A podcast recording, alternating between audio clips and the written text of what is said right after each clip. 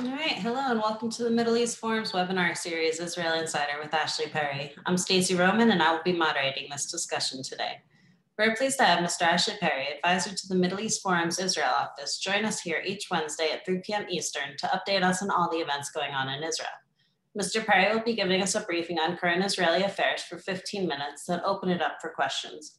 Should you wish to ask a question, please use the Q&A box located at the bottom of your screen to type out your question. And now with no further ado, I'll turn the discussion over to Mr. Ashley Perry. Thank you very much, Stacey, and good evening. Um, we are 41 days away from uh, the fourth uh, Israeli elections in, what is it, a year and a half. Um, and we're going to focus a little bit on uh, what's going on really on the political map. Uh, as the blurb uh, suggested, um, the majority of the parties are what would be on the ideological right. Uh, I think it was five out of the six parties, or let's say five out of the seven uh, parties which are polling best at the moment could certainly be seen as parties on the ideological right or the religious right, and would certainly uh, seem to fit very nicely into a right-wing religious bloc, which was uh, always a sort of stable bloc and could be relied on. In fact, uh, as many pollsters have uh, pointed out, in theory, the religious right bloc uh, would be able to cobble together um, a coalition for 80 seats, which is well above uh, the 61 needed, and possibly, or in theory at least, would, should uh, be one of the most stable Israeli governments in recent history, certainly probably in the last couple of decades. I mean, to have two thirds of uh, the Knesset, to have a majority of two thirds, would certainly give any government a lot of wiggle room. You've got uh, pretty much every single party, apart from Likud, in such a coalition, coalition that could vote against the government on a certain issue and they would still have a majority. The question is, why aren't we seeing such a thing? Or really, it comes down to one thing uh, at the end of the day. The reason why there isn't this right wing uh, religious coalition is personality. Um, at least two, uh, possibly three parties. Uh, we'll have to wait and see exactly where Yamina come down after the elections, but at least two parties that are ostensibly on the right and would, would, would sit very uh, nicely in a right-wing coalition in theory, uh, will not sit uh, under Benjamin Netanyahu, the, prime, the current prime minister. That's Gideon Saar's uh, New Hope Party and Avigdor Lieberman's Yisrael Beitenu uh, party. Gideon Saar, as we know, came from the Likud. He left only months ago and he'd sat in the Likud for many years, had been a close advisor to Netanyahu for many years. Avigdor Lieberman was uh, the Director General of the Likud Party, was Director General of the Prime Minister's Office under uh, Netanyahu. We look at Naftali Bennett, who has said he will not at this point support uh, either camps. And when you see the polls, uh, usually it's right and left bloc, but uh, today we see the, those who are who could sit with Netanyahu and those who will not. Um, and sometimes Bennett is uh, put with the could sit with Netanyahu because he said he's open to it. He hasn't made a decision. Sometimes he's put as separate. Uh, Naftali, uh, Naftali Bennett is another one who was the chief of staff to uh, um, uh Netanyahu at one point. Uh, so we see really this comes down to personality. And if you look at the wider picture, these elections are again a referendum on the leadership of uh, Benjamin Netanyahu. the interesting thing is the blocks again we just had another poll tonight. Uh, Israeli pollsters are making a lot of money because I don't think that there's more than two days without a different poll.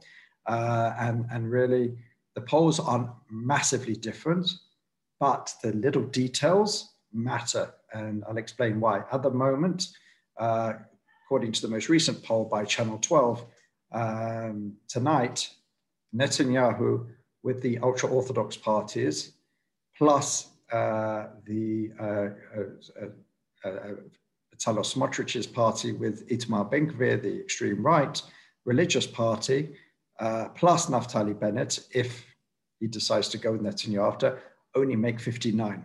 Now, 59, as we know, you can't make a, a, coalition because you're outnumbered. The other bloc obviously has 61. And again, we're talking about, first of all, there's nine from the Arab Party there uh, which could oppose a government, but certainly wouldn't fit comfortably within a government. So both sides need one character at this point. Naftali Bennett has become a kingmaker. no side could even get close to a coalition without Naftali Bennett. And he's in a very, very good position tonight.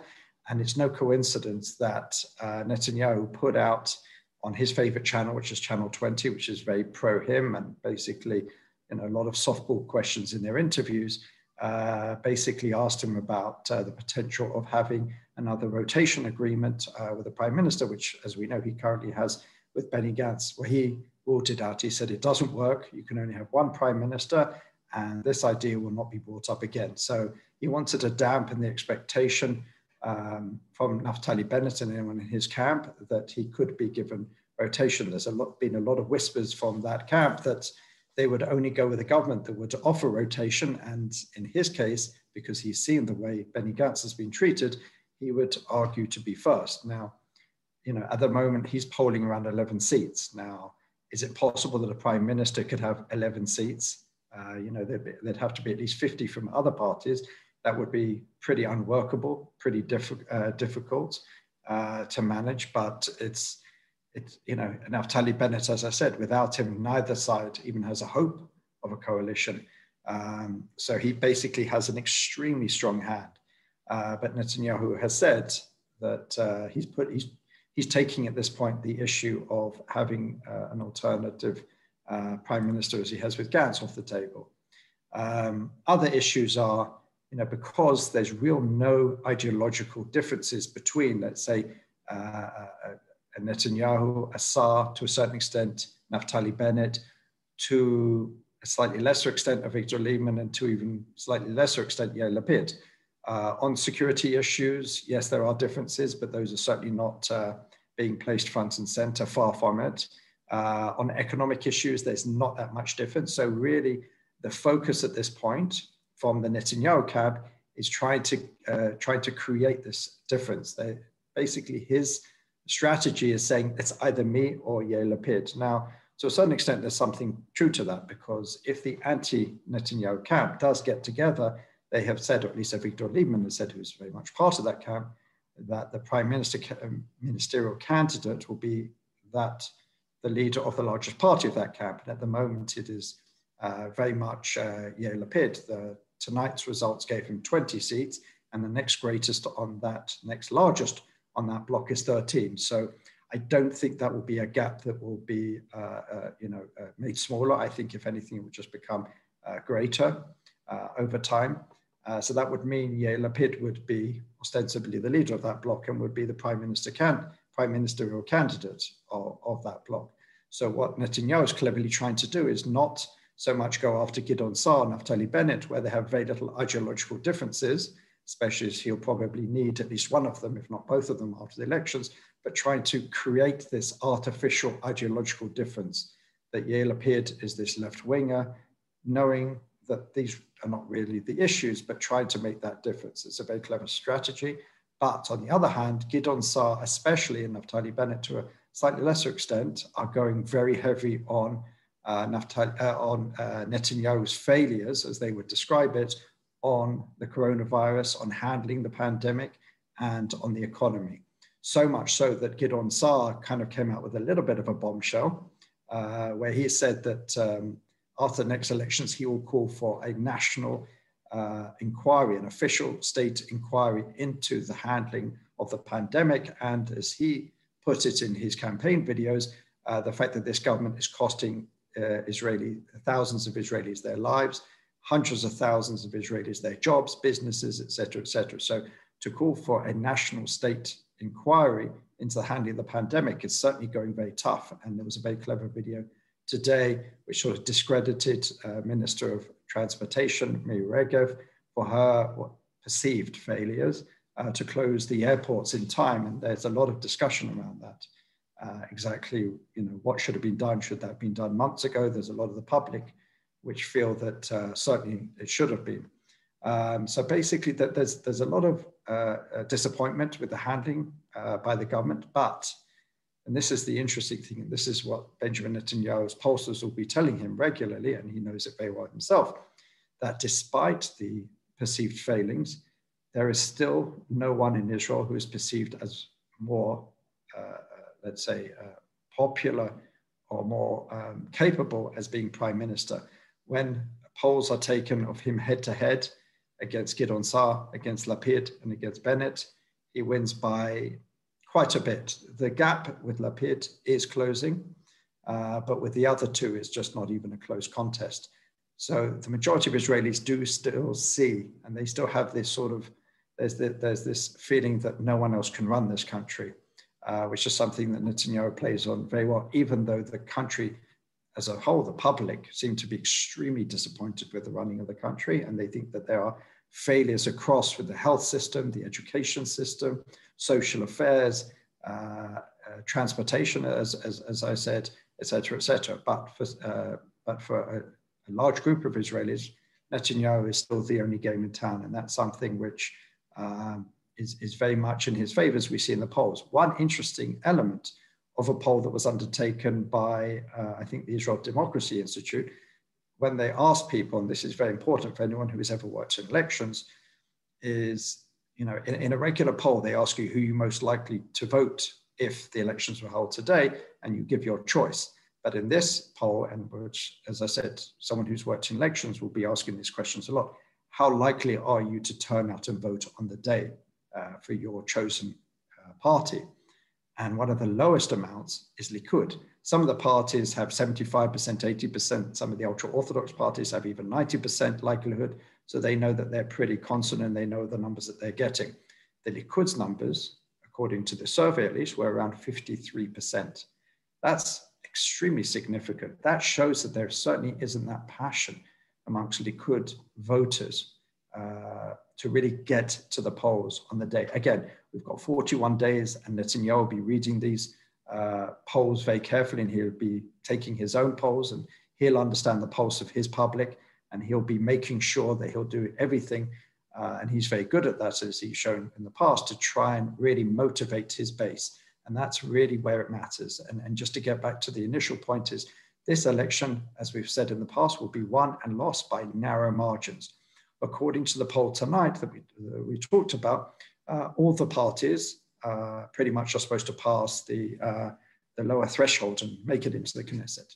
Meretz, uh, uh, blue and white, which are hovering very close, and some polls put them under, um, the Ra'am Party, uh, as we talked about, the Islamist Muslim Party, is not expected to get across the threshold. I think there was one poll out of the last 20 that I've seen that expects it to, but there are some commentators which suggest that that may be a surprise. Um, the religious Zionist, the, the far right religious Zionist list, uh, most polls say it will uh, pass the threshold, but there have been one or two that haven't. If one of these falls on one side or the other, it changes the map because those, as I said, those, as we've talked about before, those votes get sort of thrown away, as it were, and everything then gets thrown back into the in, in, into the mix, as it were. Um, so really, you know, if blue and white don't make it, or Meretz don't make it, or Ra'am do make it, or the uh, the religious Zionist party do not make it, this changes everything. Um, so the numbers are, are, are very tight at this moment. But with 41 days to go, it's, there's still so much uh, in play.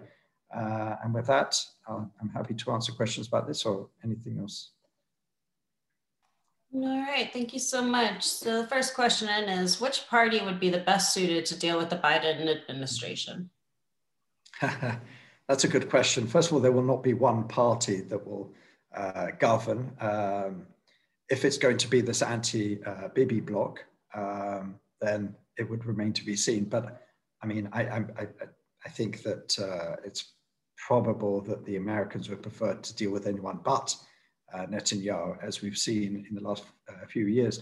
Uh, Netanyahu has placed himself very much in a partisan place in American politics, and likewise, you know, there were there were posters here in subsequent elections. You know, one of one of Likud's main campaign posters had uh, Netanyahu standing next to uh, former President Donald Trump.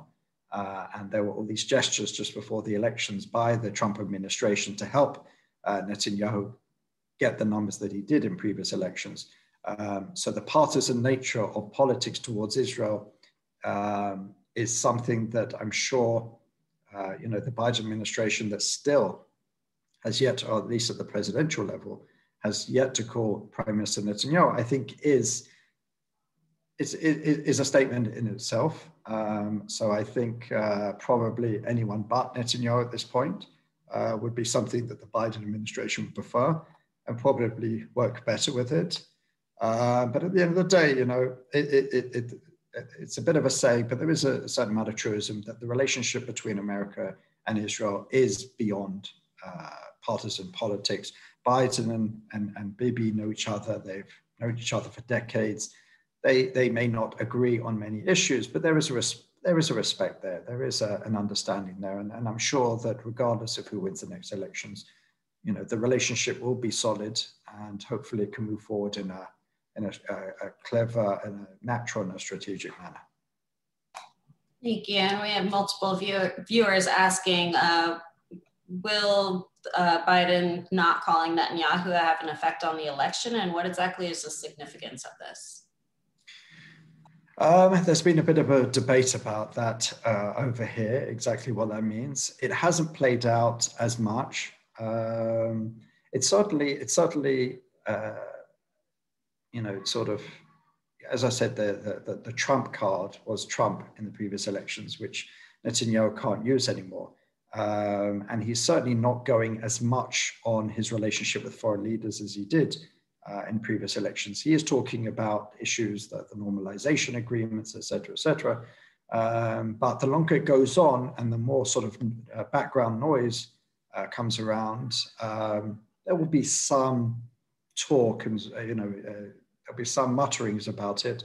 But at this point, as I said, that the focus really is on the coronavirus and the economy and the government's handling of it. Now, as I said, you know, uh, there is this uh, feeling that Likud and Netanyahu campaign like to show that he is the uh, indispensable leader.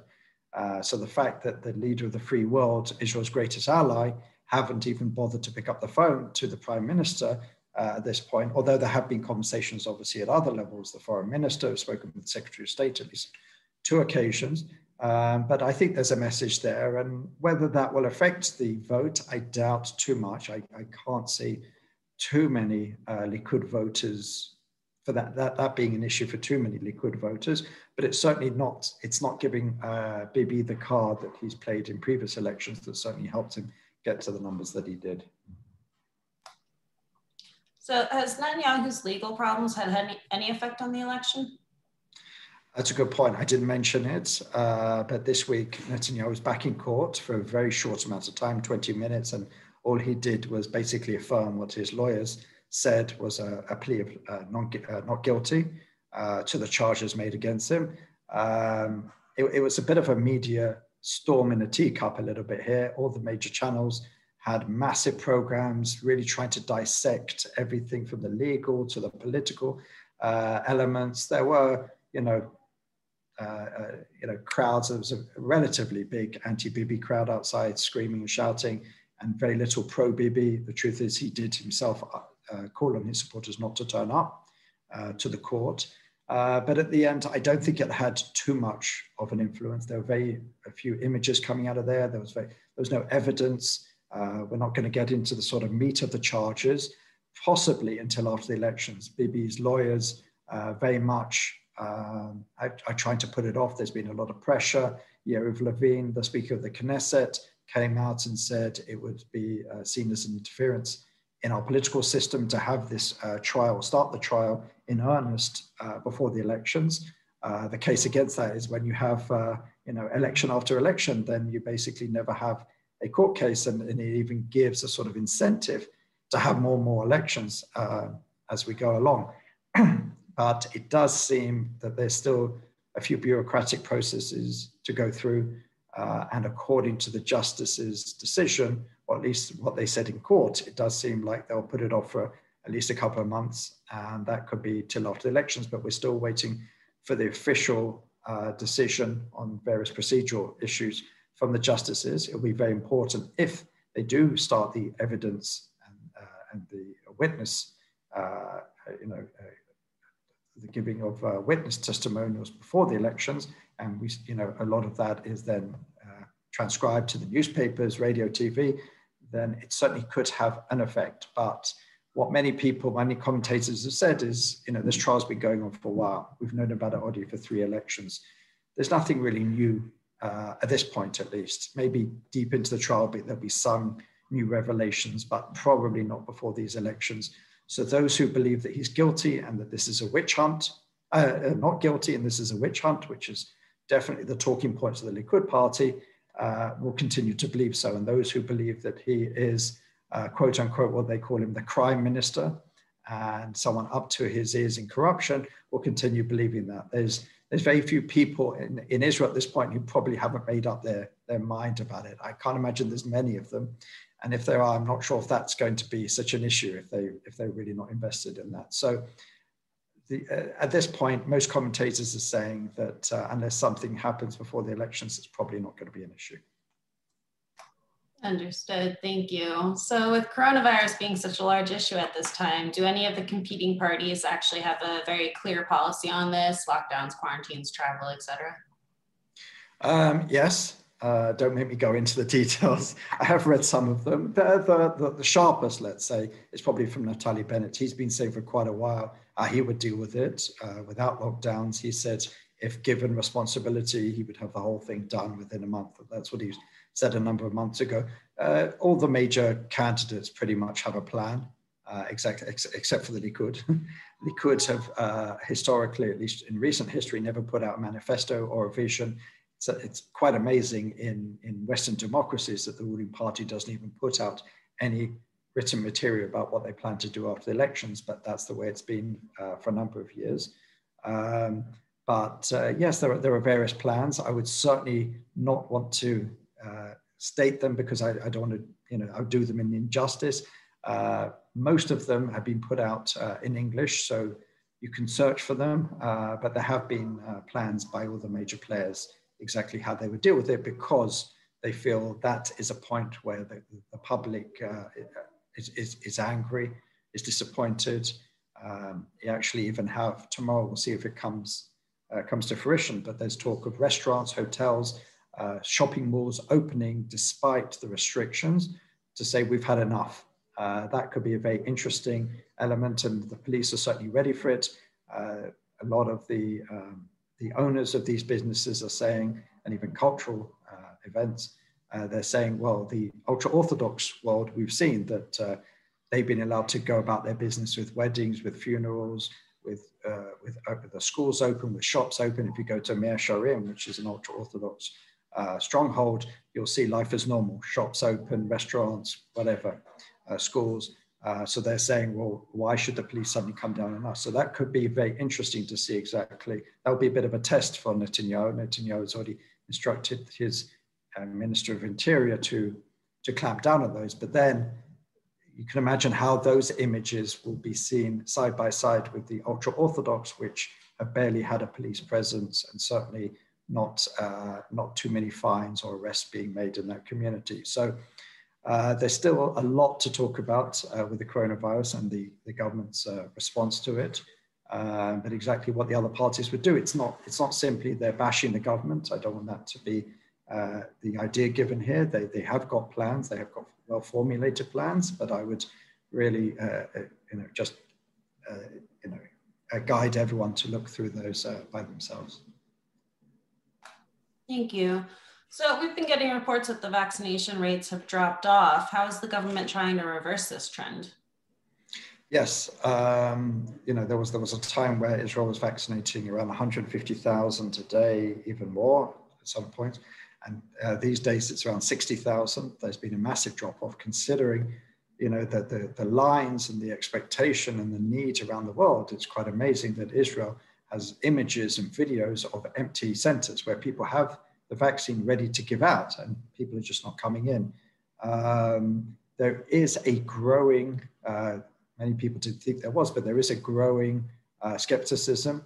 Uh, there's been some high level, there was, a, there was an ultra Orthodox rabbi who is considered the rabbi to many celebrities. And he came out and basically came up with these conspiracies about the vaccine, it creates fertility, it's this, it's that, the other usual conspiracies. Um, and you have a few celebrities, and uh, he has a Facebook following of hundreds of thousands. Uh, so, not to say that he's solely responsible, there, there are many different things. There's a feeling amongst the younger uh, public that you know, they don't really need it, uh, so why take a risk? But what the government is doing, and I, and I think this is certainly the, the correct uh, uh, response, is trying to incentivize a sort of carrot and the stick. They're saying that um, when you get your, your second inoculation, uh, a week later, you can apply for what's called a green passport, which uh, basically says that you're inoculated. It's an official thing with a QR code, et cetera, et cetera. Um, and they're saying that uh, if you have one of these, you can enter malls, restaurants, cultural, sporting events, traveling abroad without isolation, et cetera, et cetera. And if you don't, you won't be able to do any of these things. They're saying gyms, uh, and they're trying to really incentivize and say, you know, it's, it's not worth your while not getting it. Uh, there's even talk of Yuli Edelstein, the uh, Minister of Health, came out to, today and said that they're looking into a law that would allow businesses to uh, ensure that all their uh, employees are inoculated. Uh, basically saying if you want to continue working for us, you have to be inoculated. At the moment, no one can do that. Uh, no one can force uh, anyone to do that. And, and there's also talk in the teach in the education system whether you can uh, force teachers to get uh, inoculated. There's some uh, cities like Yavne which have basically said that we will not allow any teachers uh, into our schools or kindergarten system who have not been inoculated. but again, at, the, at this point in time, it's not legal to, to do that, but the government is certainly looking into ways to trying to see if they, if they can legislate for that. And interestingly enough, the Attorney General has given a, a sort of a, a, tentative approval for the concept uh, that that would be. So that's, as you can imagine, very controversial because in Israel, like many other places, uh, it's extremely rare, if ever, that, uh, that the government can enforce a particular uh, medical response, whether it's a vaccination or otherwise. Um, so we'll see exactly how that plays out in those few days. So along those lines, uh, with Netanyahu getting a lot of kudos because of the vaccination rollout, uh, has that pride now dissipated since the, the rates are going lower? Um, well, something that Netanyahu certainly brings up. Um, I mean, we're still, we're, in theory, we're out of the lockdown because some of the restrictions uh, were eased, but the education system is only starting to go back tomorrow. They're uh, reintroducing the uh, what they call the uh, the light, uh, the traffic light system. So uh, cities which are green and yellow, we actually have four lights in our traffic light system. We have green, yellow, orange, and red. Uh, only green and yellow are going back from first to fourth grade and kindergartens, um, but that's about a third of the country. So we're still seeing hundreds of thousands of kids staying home uh, for at least another week, if not more. And there's talk that the middle sort of grades from the age of 12 until 16 won't go back for at least another month and a half. Uh, when we're you know past the Purim holiday on our way to the Pesach holiday, and pretty much the year's almost ended after that. So you know people are just are just really really distraught about you know having the the kids are still missing out on more education you know, businesses are still uh, shuttering every day. People are still in unemployment, uh, et cetera, et cetera. So the initial excitement over the vaccine has dissipated. The fact that the centers are, many centers around the country are empty or, you know, certainly a trickle uh, than it was at first. So that, that's dissipated uh, to a certain extent, but um, the government is trying very hard to sort of kick that up and it's talking about benchmarks, trying to reach ben, uh, benchmarks. At the moment, I think we have three and a half million people who've had the first vaccine, two and a half million with the second vaccine. But they're talking about at least getting to 4 million, and 90% of those over the age of 50, which obviously are the most likely uh, to, uh, if they have COVID, to, to have the, the, the worst symptoms. Uh, so those are benchmarks which the government's trying to do, and certainly trying to put the vaccine back on the front, uh, front foot and uh, ensure that Israel remains ahead of the world percentage wise. Thank you. And has there been any update with the, the variant that has come through? Which variant? Uh, there's quite a few, but um, yeah, I mean, basically they're, they're saying that considering we had a lockdown, considering we have the fastest vaccination program in the world, the numbers are going down extremely slowly. Um, and they're blaming that on the variants, uh, mutations, whatever you want to call it. Uh, there is a certain, you know, that, that that's what's happening. Although they say that the Pfizer uh, vaccine, which is what everyone in Israel has taken, seems to be uh, good for, for those vari variants or mutations uh, at this point. Uh, and, and hospital records and, and surveys that they've done through various health services are showing that the, the vaccine is working. That, that's the bottom line. They're showing that those who've had the vaccine are simply not getting ill, not even close to the numbers of those who haven't. So the bottom line is that Israel has is this test case, and so far the good news from Israel to the world is that the vaccines are having a tremendous effect. Um, so, um, but uh, definitely the, the, the, the, mutations are slowing that down a little bit because they're spreading and it's a race between the mutations of the vaccines. But uh, it seems one that slowly but surely the vaccines will win out. Uh, and uh, but we'll, we'll obviously have more information in the coming weeks and months. All right. Well, thank you so much. We've come to the close of our webinar. Ashley, thank you again for taking time to update us this week. Uh, for our viewers, please join us Friday at 1 p.m. Eastern for a webinar with Tarek Fatah discussing Islamism in the West, how we got here, how we defeat it. Thank you all for joining us, and I hope you have a great day.